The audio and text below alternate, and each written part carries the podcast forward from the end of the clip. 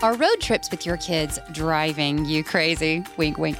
Well, then we're so glad you're joining us for today's episode. I'm your host, Katie Morgan, and welcome to Parenting with Ginger Hubbard. Ginger is the best-selling author of Don't Make Me Count to Three, Wise Words for Moms, and I Can't Believe You Just Said That. She speaks at women's events, parenting conferences, and homeschool conventions across the country. You can check out her parenting resources and find out when she's speaking in or near your area at gingerhubbard.com. If you enjoyed this podcast and find it encouraging, would you prayerfully consider partnering with us by making a monthly or even a one-time donation? Whether it's $1 a month or $20 a month, your support helps to sustain this podcast and keep it on the air. So if you feel led to partner with us, please just go to gingerhubbard.com/support to donate any amount. And thank you to all of our listeners for your support. This enables us to further our mission, which is to help parents reach the hearts of their children for the glory of God. When our kids watch secular shows or read secular books, they'll often come across something that directly contradicts the Bible, and they'll ask a question like, "Is that true, Mom? Did we come from apes? Is the Earth billions of years old? Are there aliens on other planets?" Our kids are growing up in a world that desperately needs the light of God's Word, and it's increasingly more important to me that the resources I use to educate my kids are from a biblical worldview.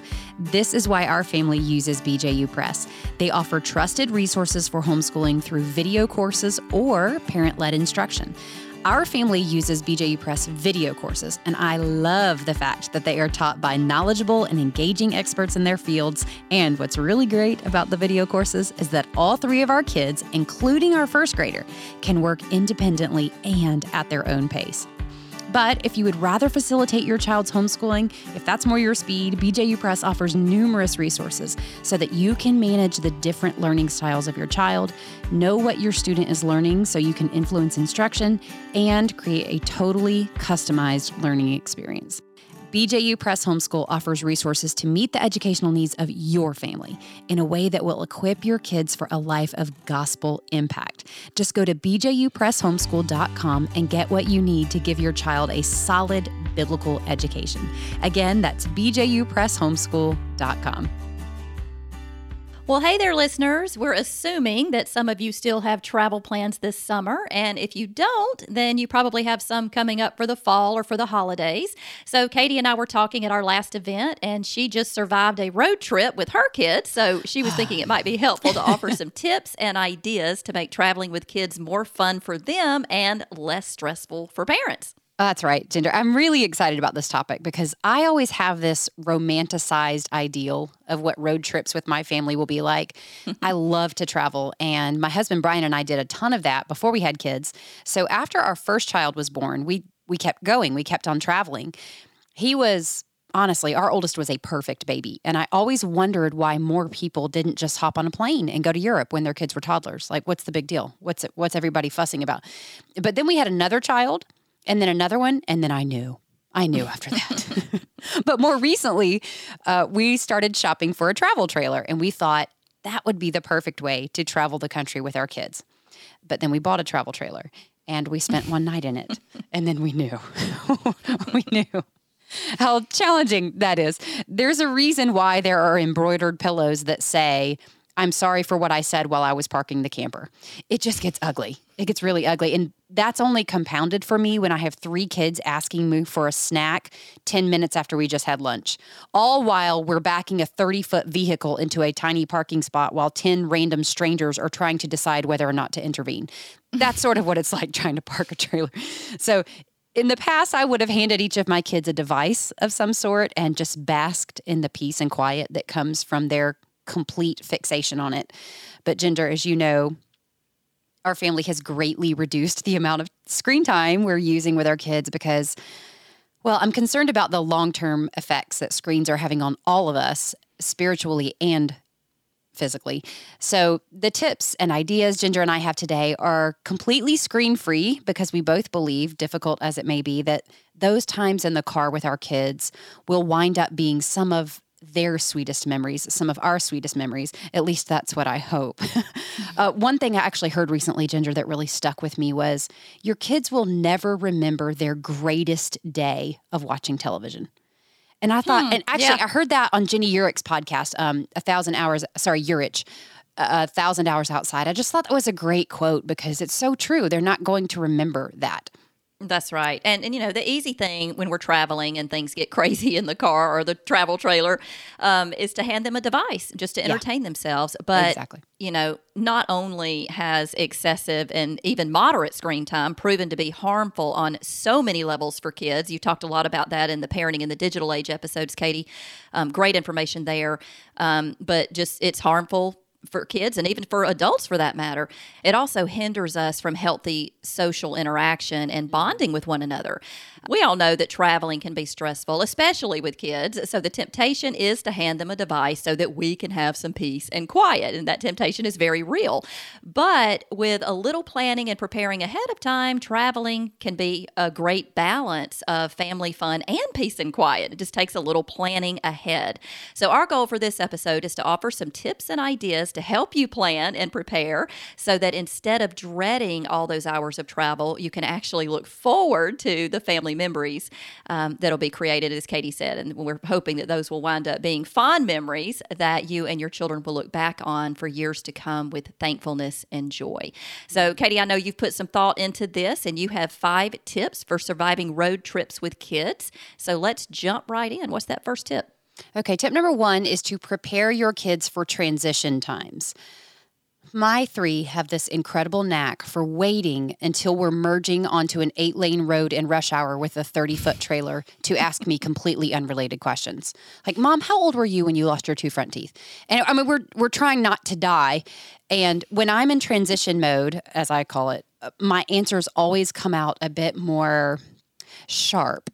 So I'll say something like, I don't know. I'm trying to help us not die right now. And that's generally not the most loving response. So I've started to warn my kids about these transition times before they happen and to help them find ways to make that process easier rather than more difficult for all of us. Sometimes the most helpful thing they can do is to sit quietly somewhere until I tell them to move. But I have found that the best way to get through those transitions is to give everyone a task or a responsibility. Our kids, I think all kids, love to help. They love to be useful. And this is one way we can work together to get somewhere without Mom losing her mind before we're even out the door. So working on those transition times is a really big deal for us. Absolutely. And traveling can be stressful for kids as well. So as far as preparing them for transition times, it can also be helpful to talk to them before the trip about the details as to where you're going and what they can expect, especially if it's going to be a first experience for them. If it's their first time to the ocean or the mountains, you know, take a little time and talk about how the sandy beaches are warm and the snowy ski slopes are going to be cold. And even better is to show them brochures or websites so that they can mentally prepare for what's to come. Showing them what to expect and what to look forward to gets them excited about the trip, which can make a positive difference in the travel experience. But I will say, make sure that what you're going to show them isn't scary or it could have a reverse effect. And I'm saying that from personal experience. Katie and I spoke at the Teach Them Diligently Homeschool Convention in Pigeon Forge, Tennessee. And after the event, our families went to Dollywood together. And I've never been to Dollywood, so I didn't know what to expect. I didn't research, didn't go online, didn't see any brochures. And I didn't know what I was getting into when I agreed to ride all the roller, not some, but all the roller coasters with Katie's kids before we got there. I am terrified of heights, and the older I get, the worse that fear gets. It's just horrifying to me, and I had no idea those roller coasters were going to be that terrifying. I hadn't ridden on a roller coaster in years, and they have changed considerably since the last time I was on one, and I'm just going to say that it is absolutely ridiculous the length these engineers will go to traumatize people. So even though I'm encouraging you to show your kids what to expect, had I watched a video of any of those roller coasters ahead of time, it would have only added to the sheer terror I experienced when actually riding them. I'm still traumatized, Katie. Call me a baby, I don't care. Been there, done that, and didn't want the T-shirt. As a matter of fact, I didn't even want the picture. They snapped a picture of everyone's face just after the coaster rounded the top of the track. And there's nothing like seeing a picture of yourself seconds before you think you're going to die. Oh, y'all. I spent the rest of the time we were at Dollywood. So we went the first day with Ginger and her family, and then we went again with our family for a second day because I just can't get enough of roller coasters. Mm. And I spent that entire second day trying to get the most terrified picture. Like, I'm just making really awful faces trying to mimic Ginger and her family and their terrified faces just for fun. Well, there was one guy actually, Ginger, sitting next to me, or just a random one, because there were five of us. And so I sat next to a guy, and I did ask him if he was planning to buy the photo after the ride, because I knew I was going to make a really stupid face. I really hope he bought that picture, though. That would be fun for him and his family to have that. Well... Actually, to me, though, your picture was just as disturbing as mine, Katie. I mean, I had this horrified, death experience about to happen face, but you were as calm as a cucumber with this pleasant smile as if you're strolling through the butterfly center at Callaway Gardens. Yeah. Just I don't know. Stroll. We are completely opposites in that. I don't know. There's just something not right about that. I'm like, what are you, a sociopath? No, Ginger. A sociopath is someone who doesn't have a conscience. I felt really bad laughing as hard as I did at you while you were on those rides. I did feel bad about that, but it was, my stomach was hurting. I was laughing so hard at you on those rides. I was crying. I was literally crying. It was great. Well, I didn't notice you laughing because I thought I was about to die. All right. So enough about that. Back to the topic. So Katie, what is your second tip for surviving road trips with kids? Okay, tip number 2 is to brace yourself for boredom, especially if your kids are already in the habit of filling every moment of downtime with screens. This will take time and effort. So resist the urge to solve their boredom problem for them. You can have items on hand to help from time to time, especially on a long trip. But they will come up with ways to pass the time on their own if we don't intervene. Again, this will probably take more time and patience on your part if screens are their go-to boredom filler. But please don't give up. Believe me, this will come with practice, and we've experienced that firsthand in our home. So as Ginger mentioned, we did go to Pigeon Forge back in May for that Teach Them Diligently homeschool conference, and I was determined to resist using technology as much as I could during that 5-hour trip. I'll be honest, though, I was so tempted to pull out an iPad or hand them a phone, but we did stick to our screen-free drive, and it was terrible. Seriously, it was hard. It was almost like everyone forgot how to talk in an enclosed vehicle with 5 people. We don't have to talk so loudly, everybody. We're right here. And I was a total pill that entire trip up to the mountains. But one of the sweetest moments came out of that trip. Our 12-year-old had brought along a book that my in-laws gave him for Christmas called The Best Ever Backseat Games. And this book is full of games that don't require anything at all. I'll tell you a little bit about the particular game we played, but I realized something on that trip. Because our kids knew to expect a screen-free trip, they came prepared. They didn't complain about not watching a screen, and they found ways to entertain themselves. Now, some of those ways were more annoying than others, and we worked through that. But I was so happy to see the 3 of them engaging with one another, with the scenery around us, and honestly, with their cranky mom who was still transitioning from all the stressful transitions. The book, The Best Ever Backseat Games, that sounds like a really great book of ideas for keeping them occupied. So we'll be sure to have Heather put a link in the show notes to that one. It's good to have some games that the whole family can play, but for the sake of the parent's sanity, I think it's also wise to incorporate some games or activities that the kids can do by themselves so that the parents can have a little bit of a break, a little bit of peace and quiet on those longer trips. Planning a balance of interaction and times of peace and quiet can make all the difference in making travel time enjoyable for everyone. So I'm sure that book has many great ideas, but just a couple of oldies but goodies that I'd like to mention as far as interactive games are Would You Rather and the Alphabet Game. I went online and you can actually print questions off the internet from the Would You Rather game. And it's just questions, real simple questions like, would you rather be a super strong person or a super fast person? There are also books available with questions for that game. But you also want to make sure, though, look ahead of time and make sure that those questions are appropriate for kids. What I like about that game is that everyone, in giving their explanation to their answers, that can really lead to some interesting and fun discussions. And then for the Alphabet Game, I'm sure most of you have heard of that, but everyone just looks outside the car to find all 26 letters of the alphabet on things you pass as you're going down the highway in order from A to Z.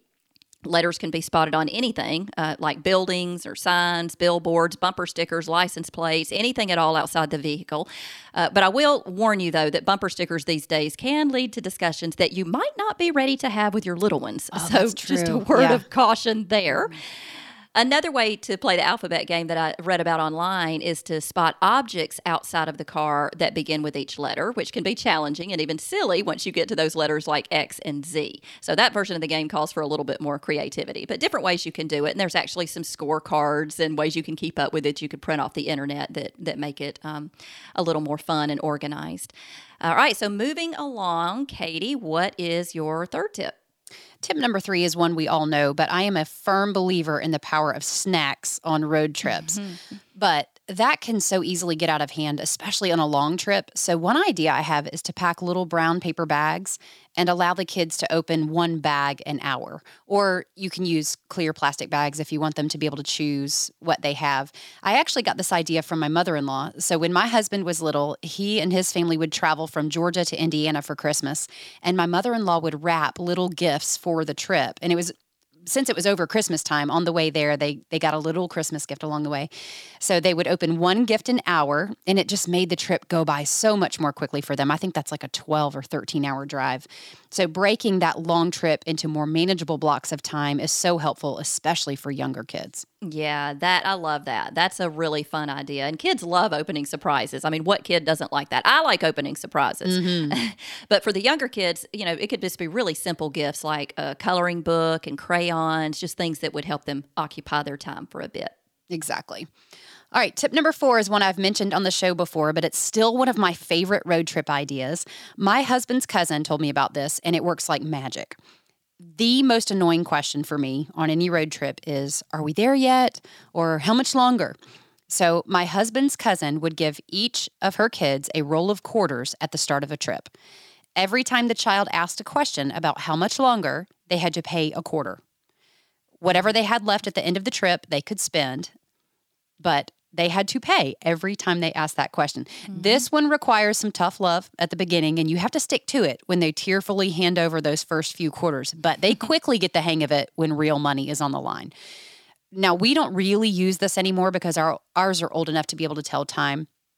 I will say, though, that our 7-year-old still inquires about the time pretty frequently, so we have him set the timer on his Fitbit so he can keep track of it himself. That has been super helpful for us, and he likes having that information literally on hand. Mm-hmm.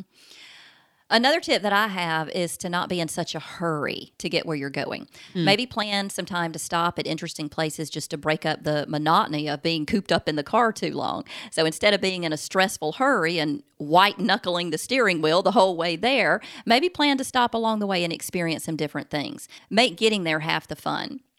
Take a little time before the trip to research the cities you'll be traveling through and see if there's something unique and interesting to see or do. And even if it's just to stop at the park somewhere, just to get outside and maybe have a leisurely lunch instead of eating in the car.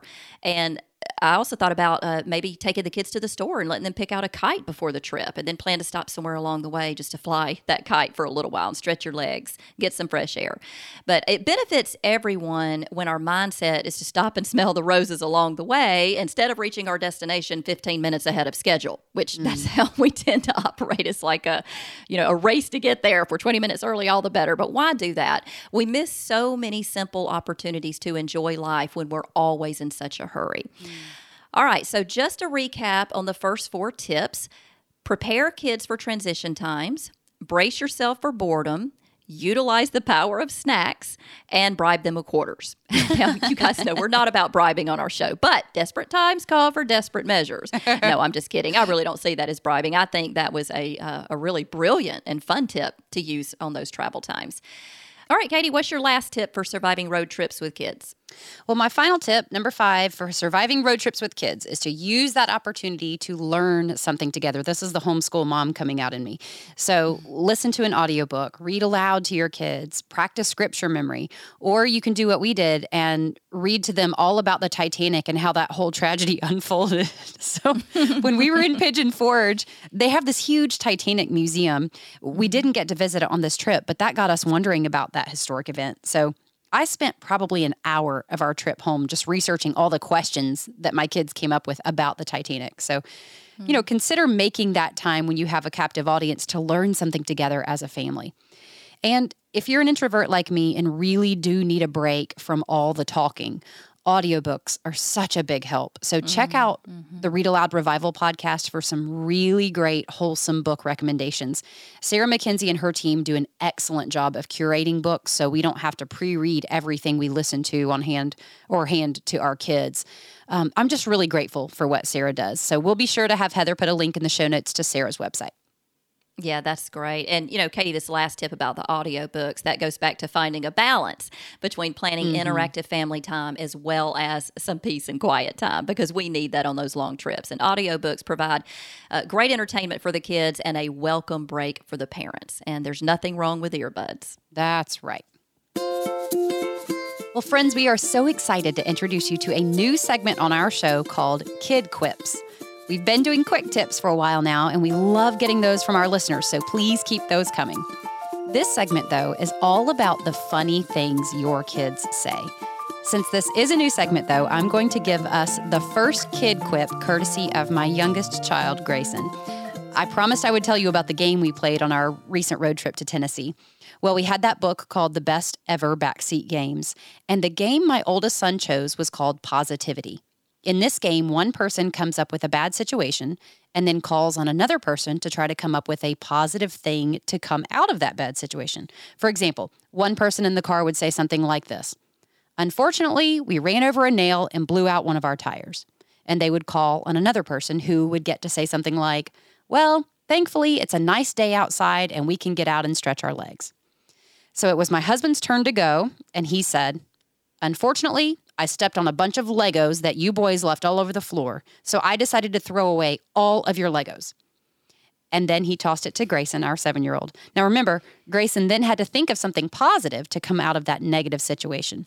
He thought about it for a moment and then said, "Well, Dad, at least you hurt yourself." So I don't think he really got the spirit of the positivity game, but we laughed about that for a really long time on that trip. That Grayson of yours, he is the perfect combination of clever and cute. You never know what's going to come out of that kid's mouth, and I love it. Well, if you have a kid quip for our show, we would love to hear from you. It can be any fun thing your child or grandchild has said, or it can even be something funny you said as a child or you overheard at the grocery store. Just go to gingerhubbard.com/kidquips, that's Q-U-I-P-S, to submit those.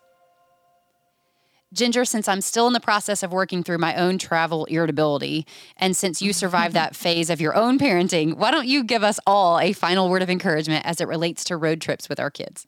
Sure. As we've discussed here, just planning some simple activities for the kids to look forward to on the journey can make a huge difference in alleviating the stress of traveling and make it enjoyable for everyone.